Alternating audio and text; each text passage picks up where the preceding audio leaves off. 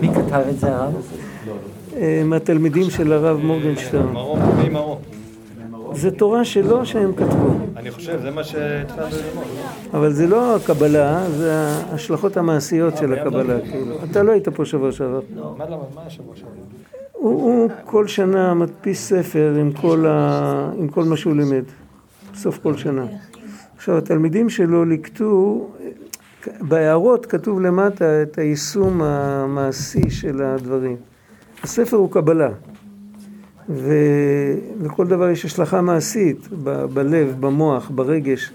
אז בהערות כתוב שם איך שזה נראה בבן אדם. עכשיו לקח תלמיד שלו וליקט את כל, ה- מההערות הוא עשה ספר. עכשיו מהספר הזה הוא עשה כמה ספרים לקהל הרחב. וזה אחד הספרים. אז למעשה זה חומר קריאה, אין, אין מה לעשות על זה שיעור, אפשר פשוט לקחת את הספר, להתיישב על איזה כיסא ולקרוא אותו, זה האמת. אני הבאתי אותו כדי שנתחיל לריב קצת, לשחק פינג פונג, זה ברור. אם יש שאלות, אם יש משהו לא מובן, עם ספר, אתה לא יכול, אתה לא יכול ללכת מכות עם ספר. יש כאן כותרת, אפשר לסכם, הרבה אנשים לא היו שבוע שעבר. בקיצור, בשני מילים מה שלמדנו, זה, למדנו על, על ג' דברים, אפשר לומר. א', זה היה שעבודת השם אמיתית תמיד מלו- מלווה עם תענוג ועם תחושת רווחה.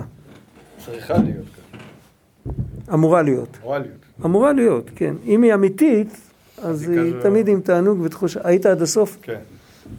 לא נרדמת. אז זהו, זה, זה דבר אחד שלמדנו. דבר שני שלמדנו, שלא לשם כך עובדים את השם כדי להרגיש את, ה, את תחושת הרווחה הזאת. עובדים אותו כי צריך לעבוד אותו, הוא ברא אותנו, ולא אנחנו, עמו וצאן מרעיתו. אנחנו עובדים אותו ב- ב- בטיבו ובעכו, כמו שאומרים. זה מילים ארמיות שהמשמעות שלהם בטוב וברע. אבל אף על פי כן, אם אנחנו עובדים נכון, אנחנו מרגישים תענוג גדול. עכשיו, הדבר השלישי, אה, זה ככה, עוד, בעצם עוד שתי נקודות למדנו, זה שלוש וארבע אפשר להגיד. הדבר השלישי זה שקורה לפעמים שבן אדם נהנה מהעבודה שלו, ולמרות זאת קשה לו, או אפשר להגיד את זה הפוך, קשה לו, קשה לו העבודה, אבל למרות זאת הוא נהנה והוא שמח. מוכר? למה מתכוונים עבודה? אה, אה, לא קודם כל, הנקודה של העבודה זה הציות, הציות למי שמעליי, זה, זה העבודה הכי קשה בעולם. כל הזמן, אם אני יוזם משהו, זה לא עבודה. אם אני החלטתי שאני כל יום מצייר פלקט כזה גדול, אה, כזה גודל עם כל מיני תמונות, זה לא עבודה. אם מישהו יבוא ויזמין את זה אצלי ואני עושה את זה בגללו, זה עבודה. עבודה זה דבר שאני בעצם לא אוהב אותה. יש הבדל בין עבודה לעשייה. עבודה זה ללכת לעבודה, ללכת לעבוד. עובדים בשביל לקבל תמורה. אם אני עובד את הקדוש ברוך הוא לא בשביל לקבל תמורה, זה נקרא עבודה אמיתית. אני לא עושה כי אני יזמתי, אני לבד לא הייתי ממציא את זה. לא הייתי ממציא דבר שנקרא סוכה, לא הייתי ממציא דבר שנקרא נרות שבת, לא הייתי ממציא דבר שקוראים לו חנוכה, ולא הייתי מתעסק עם זה בכלל. אני מצידי לא הייתי ממציא דברים כאלה. והקדוש ברוך הוא מצווה עליי, ואז אני הולך ואני עושה את זה, זה עבודה. והעבודה הזאת, אם אני עושה אותה בסגנון שמתאים לאישיות שלי, אני מתמלא שמחה, זה לא הבטחה שזה ילך בקלות. אין כאן הבטחה שזה ילך בקלות. איך מישהו כתב פעם ספר שהכותרת שלו היה מעולם לא הבטחתי לך גן של שושנים. אתה מכיר את זה? גם שיר כזה. מי שלמד פסיכולוגיה, אתה מכיר את זה. לא, גם שיר, יש גם שיר. יש גם שיר כזה, אבל הספר יותר עתיק מהשיר. זה ספר על, אה, באמת, על, אה, על תהליך, נדמה לי שזה היה על... אה, כמו דיפס, הילד המחפש את זהותו, זה אתה מכיר? כן. משהו מקביל. על תהליך מאוד מאוד ארוך וצריך להיות מאוד נחוש לעבור את כל התהליך הזה ובסוף להגיע למקום נהדר. אז הכותרת הוא נתן, לא הבטחתי לך גן עדן, גן של שושנים. בלי הבטחות, זה קשה, אבל בן אדם שהולך על זה, אם הוא יודע שבסוף, כן, אז הוא שמח. טוב לו למרות שהוא עובד קשה. אבל אם בן אדם לא טוב לו והוא מדוכא, לא, זה לא קושי, זה דיכאון. אז אם זה יום אחד, יומיים, אז אה, לכל אחד יש את המאניה דיפרסיה שלו. יש לכל אחד מחזוריות כזאת, זה, זה נפוץ לגמרי, מוכר לגמרי. היום פעם אסל, פעם באסל, אין מה לעשות. אבל אם זה נמשך שבוע, שבועיים, חודש, בן אדם מרגיש שהוא לא שמח, לא שקשה לו, אלא שהוא עצוב לו, אז הוא צריך ללכת לדבר עם חברים, לשאול, הכי טוב, דיברנו על זה, שהכי טוב אם יש חבר טוב. חבר טוב רואה את הסטיות שלי, זה עוד נקודת מבט. דיברנו על זה שבוע שעבר, לפעמים אפילו בשביל עבודה פיזית צריך עוד, עוד זוג עיניים שמסתכל. לפעמים אפילו בשביל לתלות תמונה במרחב, לראות איפה זה הכי מתאים. הבן אדם אחד לבד לא יכול לראות מה ששניים רואים. זה, המציאות. קנה לך חבר. אבל מה זה צריך להיות חבר טוב. זה, זה למדנו שבוע שעבר, עכשיו למדנו עוד נקודה, אני לא זוכר בטוח אם הגענו לזה, יש תענוגות שיכול להיות, כל בן אדם באיזה, באיזה דרגה שהוא נמצא, יכול להיות לבן אדם תענוג מדבר שהוא שלילי לגמרי, כן? אף על פי כן יש לו מזה תענוג. מה הפתרון של הדבר הזה? מדוע יש מזה תענוג? סיפרתי שבוע שעבר את הסיפור על העורך דין. סיפרתי לכם? עורך דין שהלך לפסיכולוג, סיפרתי. אתה זוכר, את זוכרת? לא זוכרת, אז לא סיפרתי, רציתי לא. לספר. רציתי לספר ולא סיפרתי, לא הצלחתי, לא, הגיע הזמן.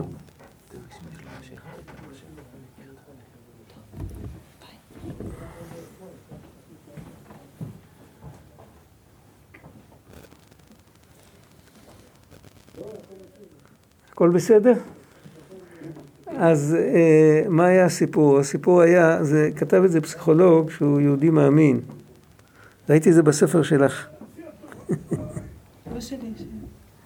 אז לא יכלתי לספר את זה, כי עוד לא קיבלתי את הספר שבוע שעבר. יש סיפור מהספר שגאולה נתנה לי.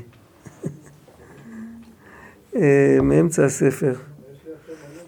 איזה ספר? אה, הגיע אליו עורך דין שביקר אצל כמה פסיכולוגים, הוא עצוב, הוא מדוכא. אז אה, שאלו אותו, מה רצית להיות כשהיית קטן? מה רצית להיות כשתהיה גדול? אז הוא אמר שהוא רצה להיות צייר. קראת את זה? עוד לא. אז, אה, אז אמרו לו, אוקיי, אתה בסוף מה? הלכת ללמוד משפטים, כי המשפחה לחצה עליך. בגלל זה אתה עצוב, תתחיל לצייר, תהיה שמח. התחיל לצייר, והוא לא נהיה שמח. עד שהוא בסוף נפל לפסיכולוג הזה המאמין. הפסיכולוג הזה אמר לו, תשמע, אתה כעורך דין, אתה מוציא זכאי כל מיני פושעים. הנפש שלך מרגישה שאתה משתף פעולה עם פושעים. אז אתה עצוב. תנסה להיזכר מתי פעם אחת היית שמח תוך כדי שאתה עורך דין.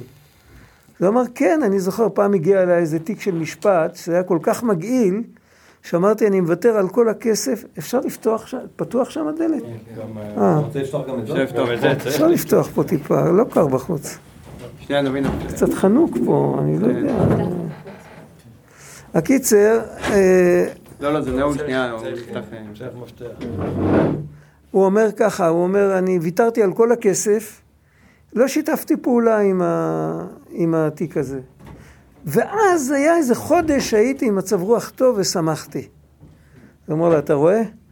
הנפש שלך מרגישה שאתה עושה נבלות, אז אתה עצוב. עשית פעם משהו טוב, התגברת על תאוות ממון, ועשית משהו טוב, ולא שיתפת פעולה עם הפשע, אז שמחת. הוא לוקח את זה לעניין שלו, דרך זה הוא רוצה להסביר כל מיני דברים. אבל על כל פנים, המציאות היא מציאות אמיתית. זאת אומרת, הבן אדם עצוב כי הוא מרגיש שהוא הולך בדרך לא נכונה. זה יכול להיות, זה לא חייב להיות שהוא משתף פעולה עם פושעים, יכול להיות שהוא עושה דברים טובים, אבל הוא עושה אותם לא נכון. כמה פעמים קורה לנו שאנחנו מאוד מאוד רוצים לעזור לחבר, במקום לעזור לו אנחנו פוצעים את נפשו. אנחנו זורקים מילה לא נכונה, פעם היו אומרים הנגר תקע מסמר במקום הלא נכון. ולפעמים זה מסמר בלי ראש, אי אפשר לשלוף אותו. אז צריך, צריך לדעת גם עם עצמנו, ללכת עם עצמנו בדרך שאנחנו, שלאורך זמן אפשר לשמוח איתה. אחר כך הוא ידבר, הוא ייתן דוגמאות כמובן. עכשיו, השאלה היא, מאיפה מגיעה השמחה בדברים רעים? בכל אופן, יכול להיות שפצעתי מישהו, יכול להיות ש... ויכול להיות שחטאתי לאלוקים. ואני שמח, טוב לי. עברתי על כל הלא תעשה שבתורה. ואני שמח וטוב לב, איך, ו, ואני מרגיש תענוג והמון חיות והמון, ולהפך, לפעמים אני מרגיש חיות מזה שאמרו לי ועשיתי להפך. ואתה לא רשע. אני לא יודע מה אני, אבל אני, אני צריך טיפול. אני על כיסא גלגלים באיזשהו מקום. אני לא עומד על הרגליים האמיתיים של הנשמה שלי כיהודי. אני, משהו, איזה, איזה רעיון תעתועים מוליך אותי ואני לא מזהה אותו. אז הוא, אה, יש כאן קטע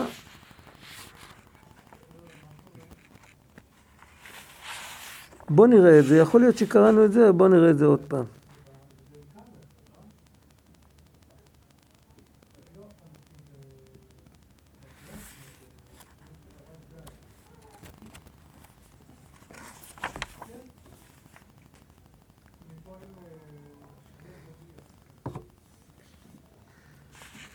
טוב, בואו נראה, נראה כאן שני קטעים. קטע אחד, הוא קורא לזה בכותרת עומק התענוג, החיבור עם השם יתברך. הוא כותב כך, אם נתבונן בעומק, נראה שמוכרח שיהיה לאדם תענוג בעבודת השם יתברך ולא ייתכן אחרת. הוא עדיין לא מטפל בתענוג שיש ברע, עוד מעט נגיע לזה. כי יסוד אמונת ישראל להאמין בייחוד השם שאין עוד מלבדו. מה זה ייחוד השם שאין עוד מלבדו? אני חושב שפה כולם מכירים את זה.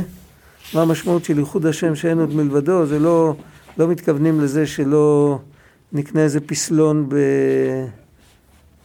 לא יודע איפה. בפונה או בדרמסלה ונעבוד את זה כל החיים שלנו. לא על זה מדובר. מדובר שיהודי צריך להאמין ולדעת שלא רק שהשם יתברך ברא את העולם, ולא רק שהוא מלך העולם, ולא רק שהוא המנהיג של העולם, אלא שכמו שקודם הבריאה לא היה אלא את השם יתברך, כך גם לאחר הבריאה הוא הכל ואין עוד מלבדו. עכשיו, מה עם כל היתר? כל הנבראים אין קיום מעצמם אפילו לרגע, אלא הם חיים ומתקיימים מאור האלוקי, שנשפע בהם ומחיה אותם ומהווה אותם בכל רגע ורגע. אני סיפרתי פעם סיפור, אה, סיפרתי את זה פה.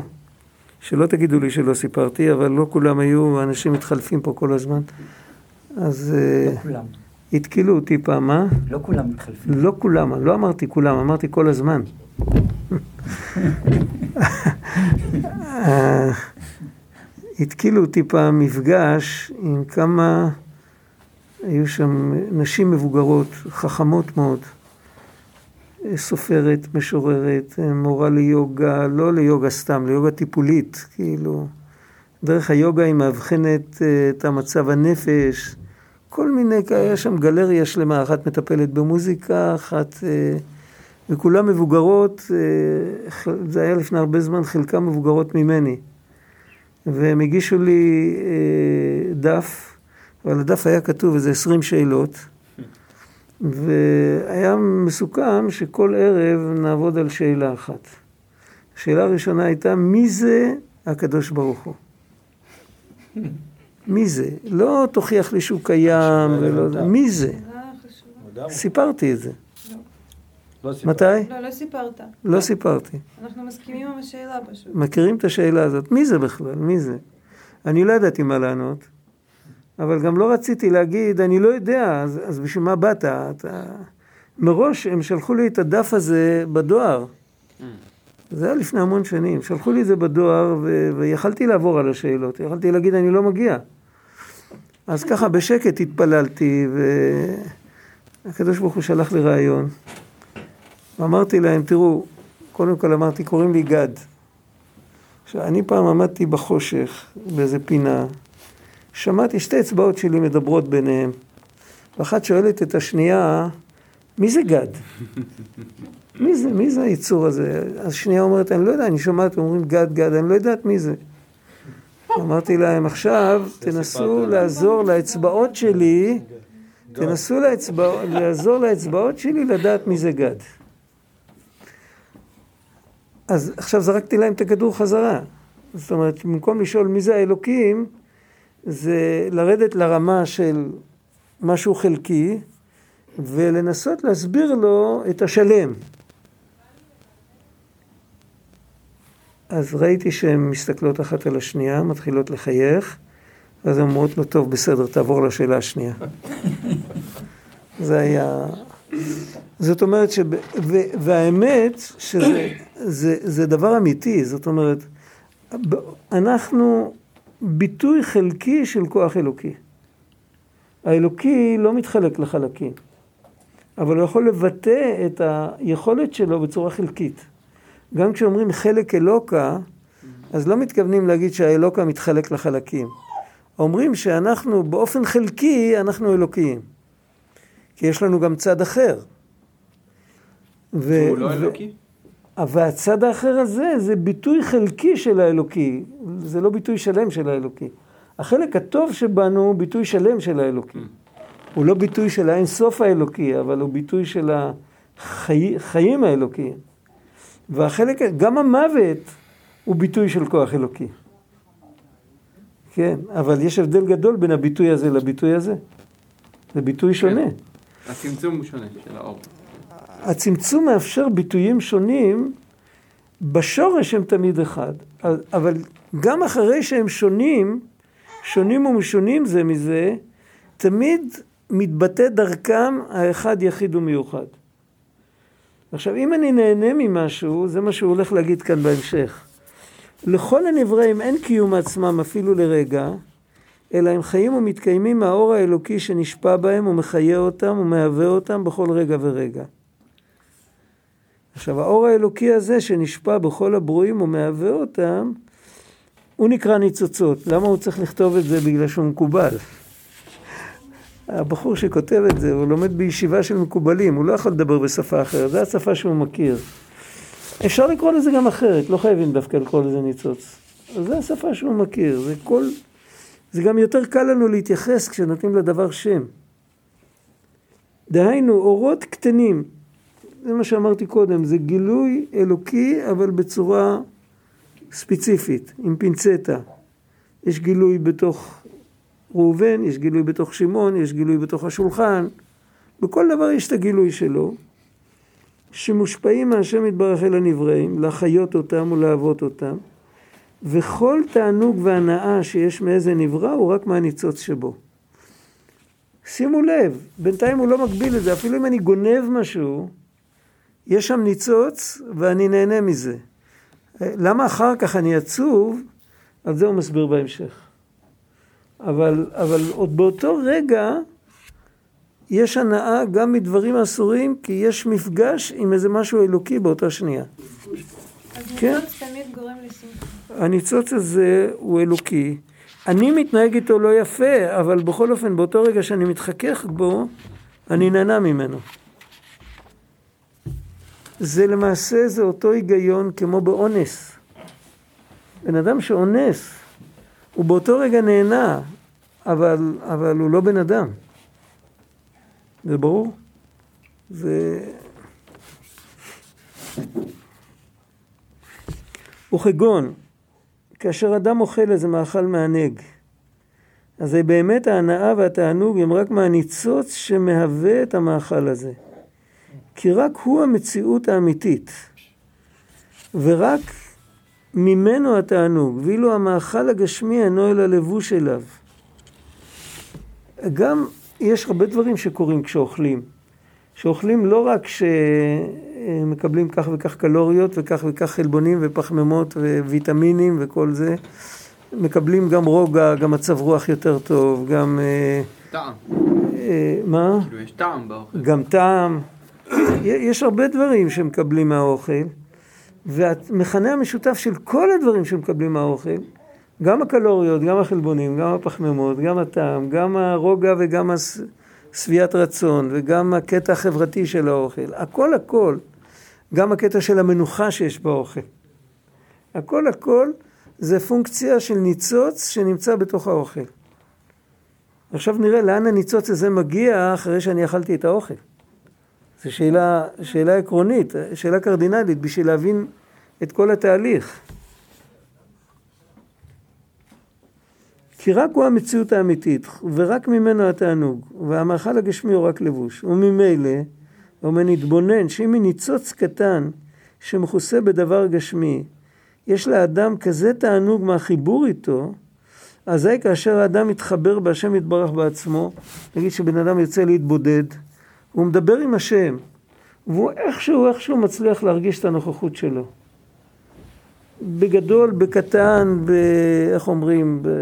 ברקע, לא בפוקוס, במעומעם, במטושטש, אבל איכשהו הוא מרגיש איזשהו חיבור, אז בעצם היה אמור להיות לו תענוג הרבה יותר גדול מאשר תענוג של האוכל. ואם אין לו, סימן שהוא לא באמת התחבר. זה מה שגורם לעבודה להיות תענוג. כן, כן. כן, כן, כן, כן, כן, כמו כן, במעשה כן. בבעל תפילה שם, כן, שאמר כן, כן, כן, כן. התענוגות. נכון. נכון, נכון, נכון, נכון, נכון. בחיבור לשורש.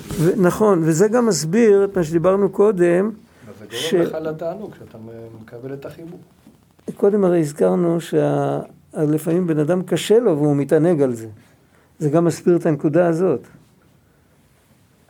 כי קשה לו, אבל הוא מקבל תענוג מזה שהוא מתחבר למשהו שעומד ברקע של הקושי. אז אה, אז למה אין לנו, אין לנו זלילה של הדבר הזה? אין לנו craving. אה, אנחנו, זה, זה כתוב בספר, זה לא פה. אהבה, זה לא פה, אז נדבר, נראה, נגיע, אנחנו נגיע. נגיע. הוא אמור לתת דרך, כאילו. תראי, הכותרת שלו זה לתת דרך בים. זה לתת דרך איפה שאין דרך. בים אין דרך. אין צמתים, אין שלטים, אין כלום. ולפעמים גם לא רואים את הכוכבים ולא רואים את השמש, לא רואים שום דבר ו- ולא יודעים את הדרך. והוא רוצה עכשיו לתת דרך, אז נחכה. זה, זה יגיע באיזשהו שלב. כך שבכל חיבור והידבקות בהשם יתברך מוכח מעצם המציאות שיהיה לנפש האדם תענוג נפלא. ובפרט בעסק התורה והמצוות, אם בן אדם זוכה ללמוד, או לקיים מצווה, ולא משנה איזה מצווה, אז שבהם מתגלה לאדם אור השם יתברך בגילוי גדול ובגוונים שונים, בוודאי שיהיה בזה תענוג עצום לנפש. זה כאילו מחויב המציאות. זה כאילו מחויב המציאות, ותכף נראה למה זה לא בדיוק, למה אנחנו, אם זה כל כך טוב, אז למה כל כך רע? כן. מה הוא לא- מתכוון? למה הוא, זה הוא לא בכוונה מדבר ככה כדי שהשאלה הזאת תעלה.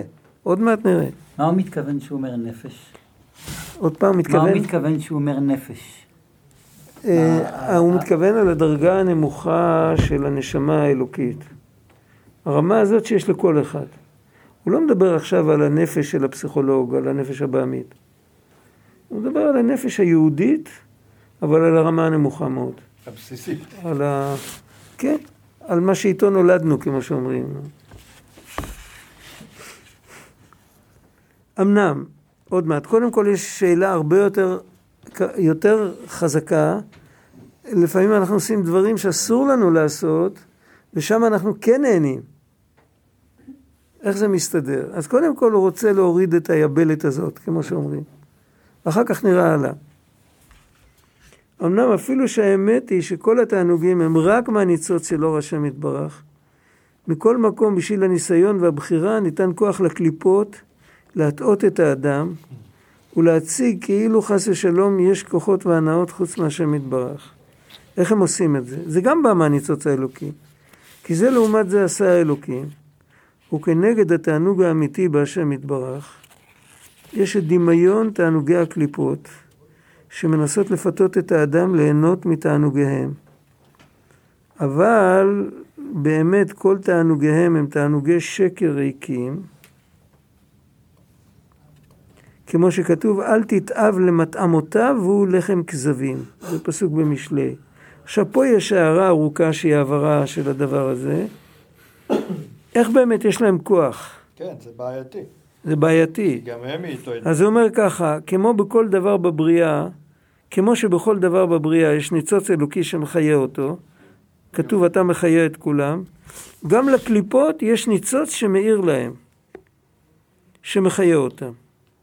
יש שם אלוקות, גם בתאווה, גם בגאווה, גם בכעס, גם ברציחה, בכל דבר. יש נקודה של חיות אלוקית. אלא שזה בהעלמה, ותחת הרבה לבושים. איך אתה יודע מתי, כאילו, העונג הוא עונג... תכף נראה, עוד מעט, תכף נראה, הוא ייתן, הוא ייתן את האינדיקציה. מי, מי שאל, אתה? זה, על ציר הזמן אנחנו מגלים את זה אחר כך, תכף נראה. אלא שכיוון שהניצוץ מכוסה בקליפה, לכן נראה לאדם שהתענוג הוא מהקליפה עצמה, מהעבירה. והוא טועה לחשוב שהוא נמשך לעבירה. ובגלל זה יש לו ניסיון. אבל האמת היא שבקליפה עצמה אין טוב.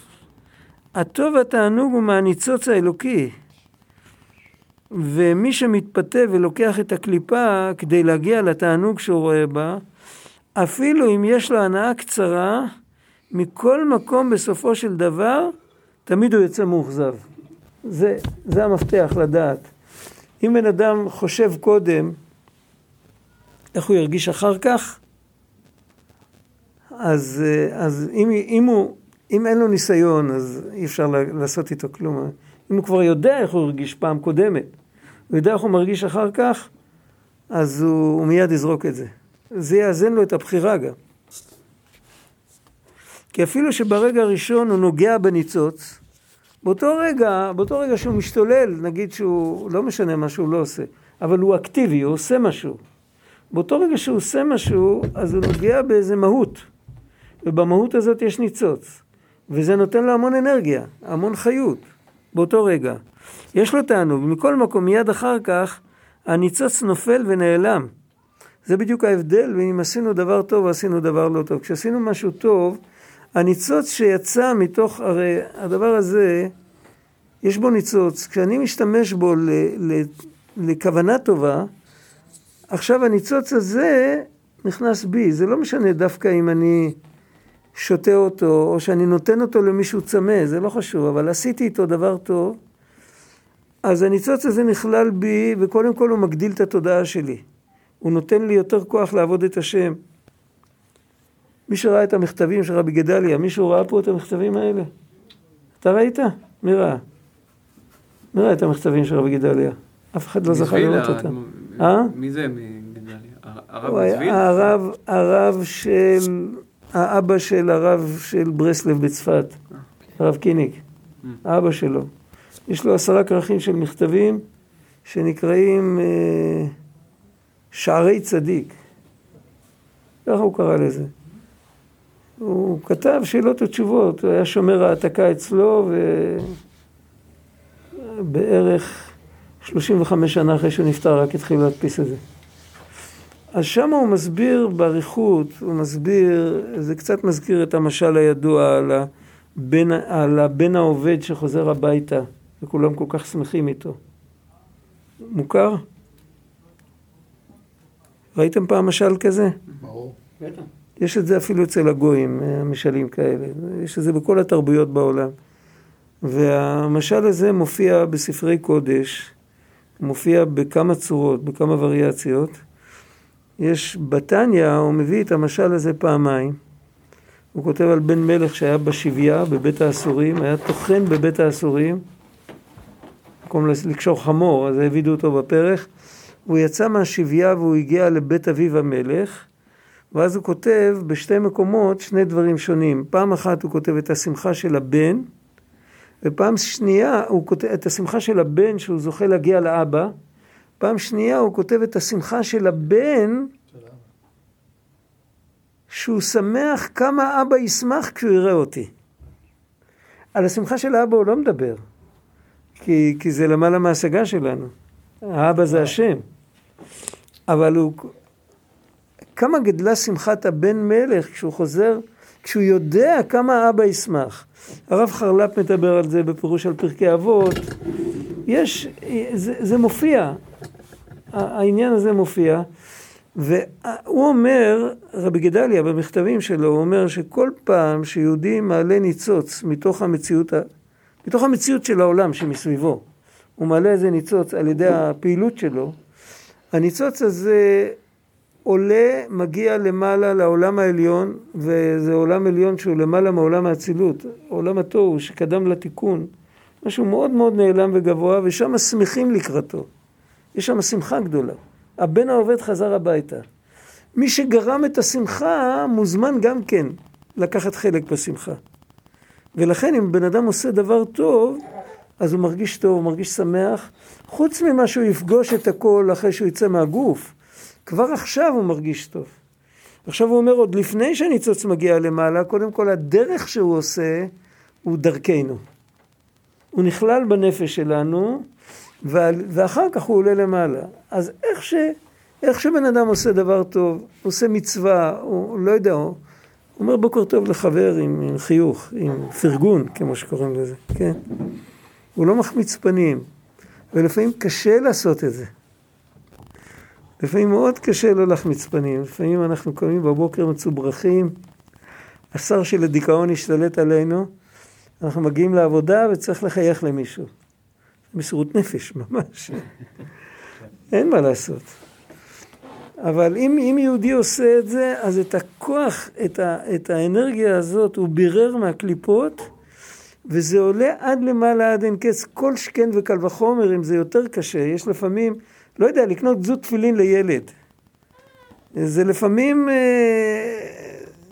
זה יכול להיות חצי משכורת. לא אצל כולם, יש כאלה שאצלהם זה לא עשירית משכורת. תלוי במשכורת. אבל יש לפעמים שבן אדם, יש לי סיפורים, אני יודע מעצמי, הייתי פעם במצב כלכלי כזה, לא לקנות תפילין, רציתי לקנות דיסק של מוזיקה של, של קודש, של איזה משהו שהרגשתי שזה עושה לי טוב. הייתי צריך שבוע לא לאכול, פשוט. מעשה שהיה. לפני 30-32 שנה, משהו כזה. של מי הדיסק? כן. של מי הדיסק שם? נורא ואיום. אה, זה היה, אה, איך קוראים לו? בן חורין? אה, עקיבא. עקיבא בן חורין. הוא קיים עוד היום. קיים, ב... אפשר, אפשר לקנות את הדברים האלה, אפשר להוריד אותם. זה משהו, קלזמר יהודי, משהו שממש הוא, הוא ניגן שם כל מיני ניגוני קודש, ניגוני מירון וארבע בבות וכל מיני כאלה. לא, לא ראיתי אה, ביצוע כזה עדין, לא ראיתי אף פעם. ושמעתי את זה, אמרתי, אני חייב לקנות את זה, זה, זה יהיה הלחם שלי. לא היה לי כסף. לקחתי את הכסף של כלכלת שבוע וקניתי. מעשה שהיה. יש לפעמים שבן אדם צריך לקנות תפילין לילד, זה שטויות, אם בלי המוזיקה הייתי מתקיים, זה סתם דמיונות, סתם עקשנות של uh, טמבל. אבל uh, לפעמים בן אדם צריך לקנות תפילין לילד, הוא צריך לבנות סוכה, הוא צריך לקנות לעצמו תפילין. יפסלו לו התפילין. יש לפעמים שלקיים מצווה פשוטה, או לפעמים צריך לעזור לאיזה יתום להתחתן, uh, כל מיני דברים כאלה. לפעמים אנשים מוציאים מוציאים סכום גדול שאתה מסתכל עליהם, אתה לא מבין מאיפה הם לקחו את זה. בוודאי שאז עולה משהו הרבה יותר עמוק, כי הכסף, הנפש שלנו קשורה בכסף. וכשאנחנו מוותרים עליו, אז אנחנו מעלים את כל, ה, את כל האנרגיה שהשקענו ב, להרוויח את הכסף, את כל זה אנחנו מעלים עכשיו, אה, זה כמו המון מצוות ביחד. וכל זה, ואז השמחה על הבן אדם היא גדולה מאוד. לעומת זאת, כשהוא עושה, הוא עושה בדיוק את ההפך. כשהוא מצער, או כשהוא גוזל כסף, זה הנאה גדולה לגזול כסף. יש לי המון כסף עכשיו, זה לא פשוט. וואי, אני... אבל הבן אדם, הכסף הזה הוא כסף, אה, הוא כסף בלי ברכה. או שנגיד הוא מתעצל, הוא שומר את הכל אצלו, והוא לא רוצה, הוא לא רוצה להשקיע, הוא עצלן. העצלנים הם תמיד בדיכאון. מלכתחילה המילה כסף קשורה כיסופים. לכיסופים. כיסופים. נחשף. אה, נחשוף, כן, נחשפתי. נחשוף, נחשפתי. בעצם כסף בא מהמילה כסף מתכת, והקשר בין כיסופים לבין כסף כמתכת, זה צריך לחפש אצל הרב הירש. אבל אני לא יודע אם זה מופיע בחומש, יכול להיות ש... היה פעם משהו בגרמנית, שהוא לא הודפס פעם נוספת וגם לא תורגם, קראו לזה אולי חורב או משהו כזה. יש גם ספר שתורגם, אבל היה גם חוברות, ששם הוא כתב הרבה על לשון הקודש ועל שורשים בדיגרו, בעברית. ישורון משהו, לא? אה? ישורון משהו, לא? ישור- אולי בישורון, כן, כן. בישורון, לא בחורב. חורב זה ספר, ישורון.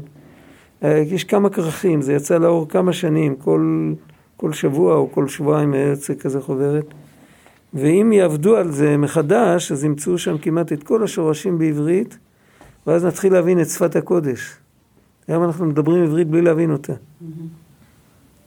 זה יכול להיות שיש קשר. כסף מופיע בפרשה שלנו עכשיו, בחיי שרה. 400 שקל כסף, האריזל אומר שזה ד' מאות אלמין דכיסופין. אבל על כל פנים העניין מובן פחות או יותר, שיש כוח אלוקי נשגב שעובר דרך הנפש שלנו, משאיר שם משהו משקע טוב ועולה למעלה, ומלמעלה אנחנו מקבלים שפע עוד יותר גדול ממה, מהכל הזה. לעומת זאת, מה קורה כשאנחנו חוטאים? אנחנו לוקחים את הניצוץ הזה וזורקים אותו בפח, זורקים אותו בזבל. עכשיו צריך לעבוד קשה בשביל להוציא אותו משם. ואז אנחנו מרגישים שהחזקנו ביד.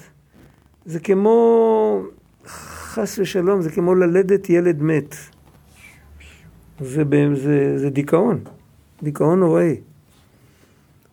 אפילו כשיולדים ילד חי, אם מיד לוקחים מהאימא את הילד ושמים אותו בחדר תינוקות, אז הרבה פעמים נכנסת לדיכאון. אם רוצים שהאימא לא תיכנס לדיכאון, צריך להשאיר את הילד על הידיים שלה מה שיותר. זה מציאות. לאט לאט הם לומדים את זה, אבל העולם שלנו עוד לא למד את הכללים הפשוטים האלה שפעם כל סבתא הבינה. ללדת ילד ולא לא להחזיק אותו, זה דיכאון. הנפש לא מבינה, היא מבינה כאילו לקחו לה את הילד. היא לא... התת הכרה שלנו לא מבין שהילד עכשיו בחדר תינוקות ויש אחות שמטפלת בו. הוא לא מבין, היא לא מבינה את זה. בנפש האלוקית זה בדיוק אותו דבר. אני החזקתי ביד ניצוץ אלוקי ואיבדתי אותו, זרקתי אותו, ושהיא יודעת את האמת שלא רק, שהוא לא בחדר תינוקות, הוא בקליפות עכשיו, הוא סובל. הניצוץ הזה עכשיו, במקום לחזור הביתה, אז הוא נמצא במקום הרבה יותר גרוע ממה שהיה בהתחלה. ולכן הנפש לא שמחה.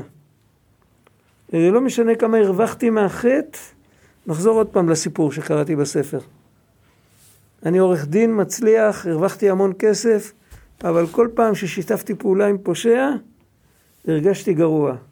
כי למה? כי לקחתי ניצוץ אלוקי וזרקתי אותו. הפסיכולוג הוא לא יודע על הניצוץ האלוקי. אבל, אבל מה שהוא כותב זה נכון. הוא יודע, הוא יודע. יכול להיות שהוא כן יודע, אני לא יודע. אני לא יודע מה הוא יודע. אבל הוא לא כותב את זה. הרב גד, לפעמים אבל לבן אדם יש בהווה אה, עונג מדבר שהוא לא טוב. כן. אתה אומר, אם הוא יחשוב על מה איך הוא שיהיה לו- ירגיש אחר כך? כן, אבל האפשרות הזאת היא לחשוב על ה... היא לא תמיד קיימת. היא יותר רחוקה, זאת אומרת, הרבה אנשים, יש זה המון דוגמאות, זה סימולציה קשה. יש המון דוגמאות למשהו מזיק שבן אדם כן, עושה עכשיו, כן, שעכשיו כן, הוא כן, נהנה נכון, מזה. נכון, נכון. על זה יש בחב"ד, יש קטע, האדמו"ר הרש"ב, הוא כתב קטע, אתה יכול לחפש את זה אחר כך. יש ספר שנקרא ספר המאמרים תר"ע, הם לא רצו לכתוב את המילה תרע, אז הם כתבו עין תר. תחפש את זה, ויש שם מאמר שמתחיל ועשית ציץ. זה סוף פרשת שמות. עשית ציץ, זה מאמר ארוך, אבל יש שם כמה מילים שהבן אדם שהוא הכי שקוע, הוא הכי מכור לתאוות ולכל מיני אם הוא היה יודע שתוך חמש דקות הוא ימות, או בל, בלשון שלו הוא אומר, ימות תכף ומיד, היה מקבל המון כוח לעצור את זה. זאת אומרת, בן אדם, גם בדברים שמזיקים לגוף, אם הוא היה יודע שזה מתרחש עכשיו, לא. היה יכול לעצור את זה. כן. אני זוכר יהודי שהיה מעשן בשרשרת, חטף הרעלת ניקוטין, יודעים מה זה? והוא, והוא יצא מזה. ואחרי זה הגיע אליו עוד פעם החשק לעשן, אבל הוא כבר לא נגע יותר בסיגריה. הוא אמר, אני, אני יודע בדיוק מה זה עשה לי. אני עוד רגע הייתי מת. אני לא רוצה לעבור את זה עוד פעם. הוא בבת אחת הפסיק ממעשן שרשרת, הוא לא נגע בסיגריה עד סוף ימיו. זה, זה יש את זה גם בעבודת השם, אפשר למצוא נקודה כזאת שבן אדם אומר לעצמו, אני לא רוצה לשתף פעולה עם משהו שברוחניות המשהו הזה הורג אותי. אם הוא לוקח לי את השמחה, אז הוא הורג אותי. יש לנו את הכוחות, צריך לעורר אותם. אנחנו לא כל כך רגילים לעורר כוחות כאלה. אבל הכל קשור הרי למקור. מה? הכל הרי קשור למקור של כן. אה, חטא עץ הדעת. כבר היה... יפה, יפה, יפה, יפה, אבל שעה, קיבלנו גם כוחות, לא קיבלנו, אז לא, לא, לא, לא קיבלנו את הפריבילגיה לברוח מהאדם הראשון, היינו כלולים בתוכו. לא ברחנו כשהוא עשה את מה שהוא עשה.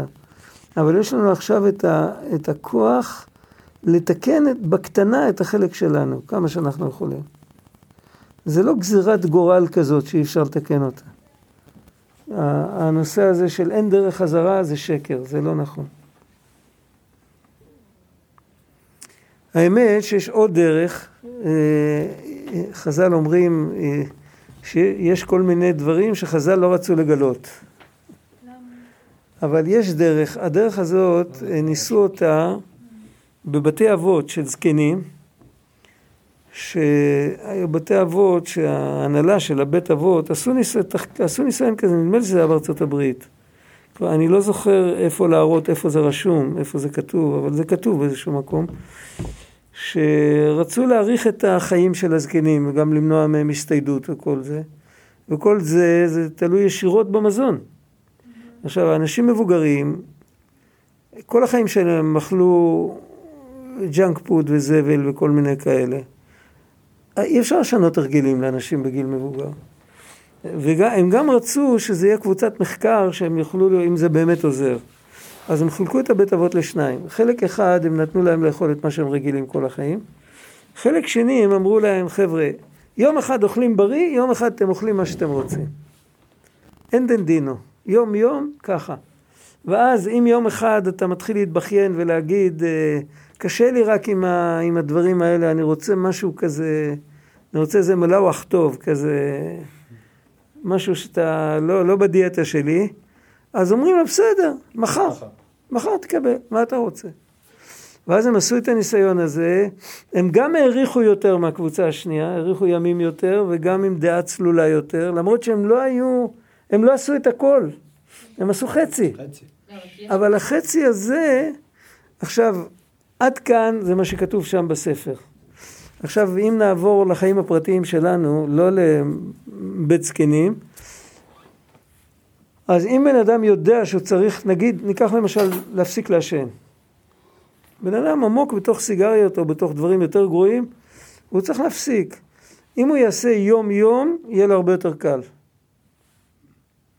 אבל אחרי שהוא עושה יום-יום, אחרי חודש נגיד, הוא יכול להתחיל לעשות יומיים יום.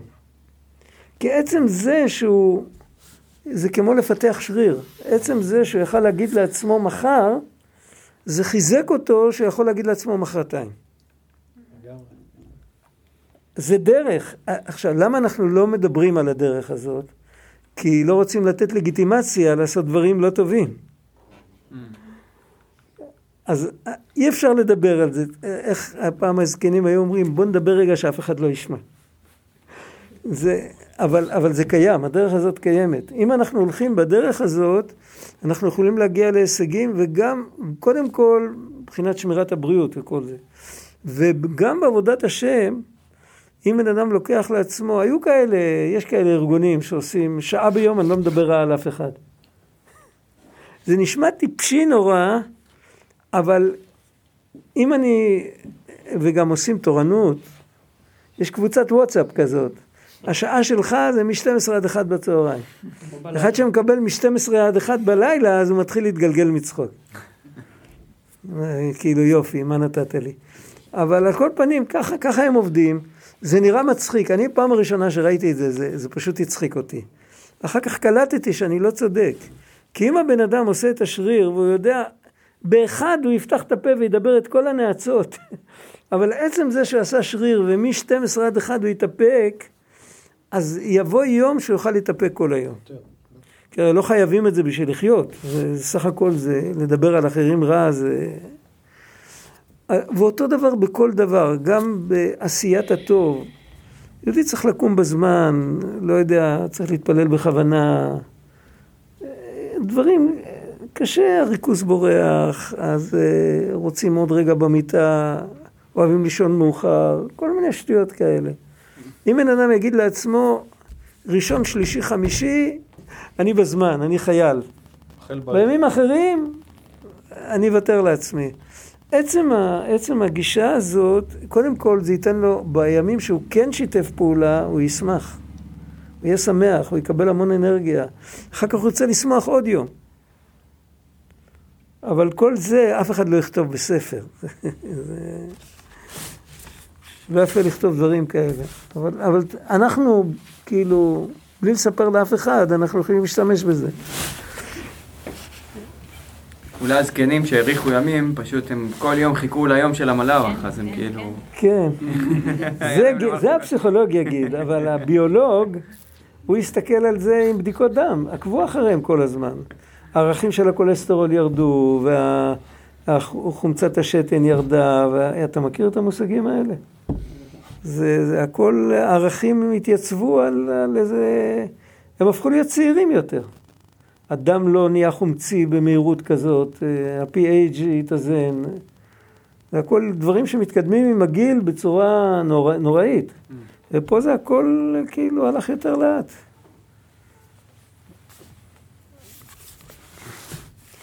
וגם ב... בעבודה שאדם עובד את השם, הוא רוצה, הוא. בוא לא נסתייחס לפרטים, אלא נגיד שיש לי יום בשבוע שבו אני שומע בקול השם עד הסוף כל מה שאני יודע. יום אחד. וכל מה שיבוא לי אחרת אני אגיד מחר. זה גם פתח גדול ל... ל... למהפך בנפש. כי בן אדם באותו יום הוא ילך לישון, הוא ירדם יותר טוב בלילה. הוא יהיה יותר שמח.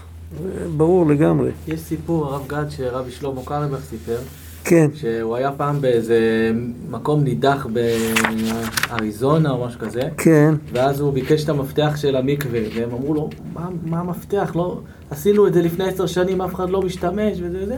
אז הוא בא לשמה בערב שבת, והוא רואה איזה מישהו לגמרי נראה גוי, עם כובע- כובע קאבוי, עם כובע כובע קאבוי. קאבוי כזה, והוא התחיל לדבר איתו, הוא רואה, הוא לגמרי... בתוך המקווה. עם גורמטים וזה, כן, פתאום כן. קל בו. אז הוא אמר לו, תדע לך, אני הייתי, ב... אה, עברנו את. כל הבריחה מהשואה, לא יודע זה, ו... אבל, אבל מה, הייתי פעם אחת באדמו"ר מסלוני. לא מסלוני, מוויז'ניץ. כן. כל הילדים היו מתחת לשולחן, עם, שהוא בין, ישב. עם כל הילדים, הוא היה ילד. היה שם מאות אנשים, אולי יותר. והוא- הוא היה ילד. היו ליד השולחן, מתחת לשולחן של האדמו"ר. הוא היה עם היה הילדים, עם הילדים, הוא גם היה ילד. או משהו כזה. הוא גם היה ילד. כן. כן, אה, הבנתי, כן. ובאיזשהו שלב, האדמו"ר ליטף לו את הראש, כן, ואמר, לא משנה איפה תהיו, תמיד תזכרו שגם חמש דקות, למרות שאתם... גם לא חמש דקות זה חשוב. זה הדבר, זה חשוב מאוד, והוא הסתכל עליו. כן, ואז הוא לגמרי, אחרי השואה, הוא לגמרי יצא מהדעת, לגמרי אבל. יום כיפור, כן. הוא היה עובד בימי כיפור, כן. אבל את המקווה הוא השאיר. ואז הוא אמר כל פעם... חמש אני- דקות הוא הולך אני למקווה הולך כל יום. למקווה, אני בן אדם אחר לגמרי, ואז אני חוזר לכל החיים שלי. וזה משהו שהשפיע על הרב שלמה קרליבך מאוד, הסיפור הזה. כי הוא, הוא עשה את זה, הוא הלך למקווה, זה בגלל הזיכרון שלו מה... וואי, סיפור, סיפור, זה סיפור. סיפור.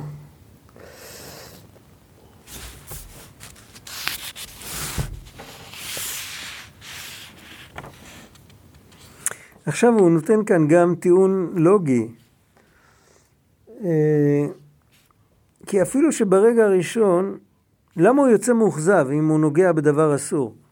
כי אפילו שברגע הראשון הוא נוגע בניצוץ, הוא כותב נוגע במרכאות, הוא נוגע בניצוץ ויש לו תענוג, מכל מקום, מיד אחר כך הניצוץ נופל ונעלם. כי כיוון שכל מהותו של הניצוץ היא שהוא אור השם, אי אפשר לקחתו בכוח, עם מעשה איסור. הרב גד, רק אני אגיד אה, תוספת לסיפור פשוט, שהוא היה מבוגר כבר, והוא כבר, באותו זמן שהוא כבר הלך עשרות שנים למקווה, אז כבר הוא התחיל אה, אה, לשמור יותר כשרות ושבת, שהרב שלמה קרליו פגש אותו. אחרי שהוא עשרות שנים... פלא, פלא. הוא לא עבד יום כיפור. ועם מחשבה שהתענוג הוא של הקליפות. זה לא יכול להיות, זה סתירה. הוא לא יכול להאמין שהתענוג בא מהקליפות ולקבל את התענוג. ובאמת לקבל את הניצוץ. אם הוא מאמין שהתענוג בא מהקליפות, אז הוא נשאר עם הקליפות והניצוץ בורח לו. עכשיו, איך בכל אופן משיגים את הניצוץ שנמצא בתוך דבר אסור? אלא הדרך הנכונה להשיג את הניצוץ שבדבר האסור ואת התענוג שבו, הוא על ידי התגברות והכניעה לדבר השם יתברך, שדווקא על ידי זה האדם פודה מהקליפות את החלק ששייך אליו בניצוץ ומקבל אותו אליו. זה נקרא בירור בדרך דחייה. האבא של אמי אה, יצא פעם, עוד לפני שהוא עלה לארץ, הוא יצא מאירופה לאיזה, היה משהו שהיה קשור, היום קוראים לזה פדיון שבויים, אני יודע, בערך משהו כזה, היה צריך להביא הרבה כסף בשביל אה, להוציא מישהו מאיזה תסבוכת, אה, או, או מישהו פרטי או קהילה שלמה, לא יודע, זה היה תקופה שבין שתי מלחמות העולם. ויכול להיות שזה, לא, זה היה תקופה, יכול להיות שזה עוד היה לפני המלחמה הראשונה, עוד. הוא נסע לאמריקה. באמריקה אז כבר ישבו יהודים עשירים, הוא נסע וחזר, וזה היה לפני המלחמה הראשונה. כל התחבורה הייתה עם אוניות. הוא היה, הוא היה איזה שבועיים בדרך הלוך, שבועיים בדרך הזו, וכל יום, היה לו גם כמה סיפורים על אמריקה, אבל כל יום הגיע המלצר של האונייה, והציע לו מגש עם אוכל. והמגש הזה עם אוכל, זה היה אוכל, אה, לא יודע מה היה שם. זה לא היה אוכל כשר. והוא היה לו אה, סוג של ביסקוויטים כאלה, של מנות קרב, סוג של צנימים, דברים כאלה. את זה, את זה הוא אכל. והוא סיפר, הוא בעצמו סיפר לי את זה, הייתי, כשהוא נפטר, הייתי כבר ילד בן אה, כמעט 14. אז הוא סיפר לי, הוא סיפר לי את זה בתוך כדי לימוד שהוא למד איתי, הוא אמר, תראה, כל החיים שלי לא היה לי פעם אחת אה, אפשרות לקיים את מצוות לא תעשה של מאכלות אסורות. לא היה לי הזדמנות. הייתי כל הזמן בין יהודים, מה שהיה לאכול אכלנו, אבל לא... עכשיו, אני שמחתי, כל יום, אני הייתי רעב, האוכל הריח לי. כל יום הוא בא והציע לי את זה, וזה היה כלול בכרטיס. ואני אמרתי לו, לא תודה, אני לא רוצה. וכל יום קיימתי מצווה נדירה כזאת, שהייתי כל הזמן בשמחה. זה הסביר לי כשהייתי ילד, יותר מזה לא הייתי מסוגל להבין. אבל האמת היא שבתוך דבר כזה יש הרבה ניצוצות של קדושה, והדרך להעלות אותם, להחזיר אותם, זה על ידי זה שאומרים לא תודה. התגברות. זה ההתגברות. וזה זה נראה כמו הימ... פסיביות, אבל זה אקטיביות. כי, כי צריך המון אנרגיה בשביל זה.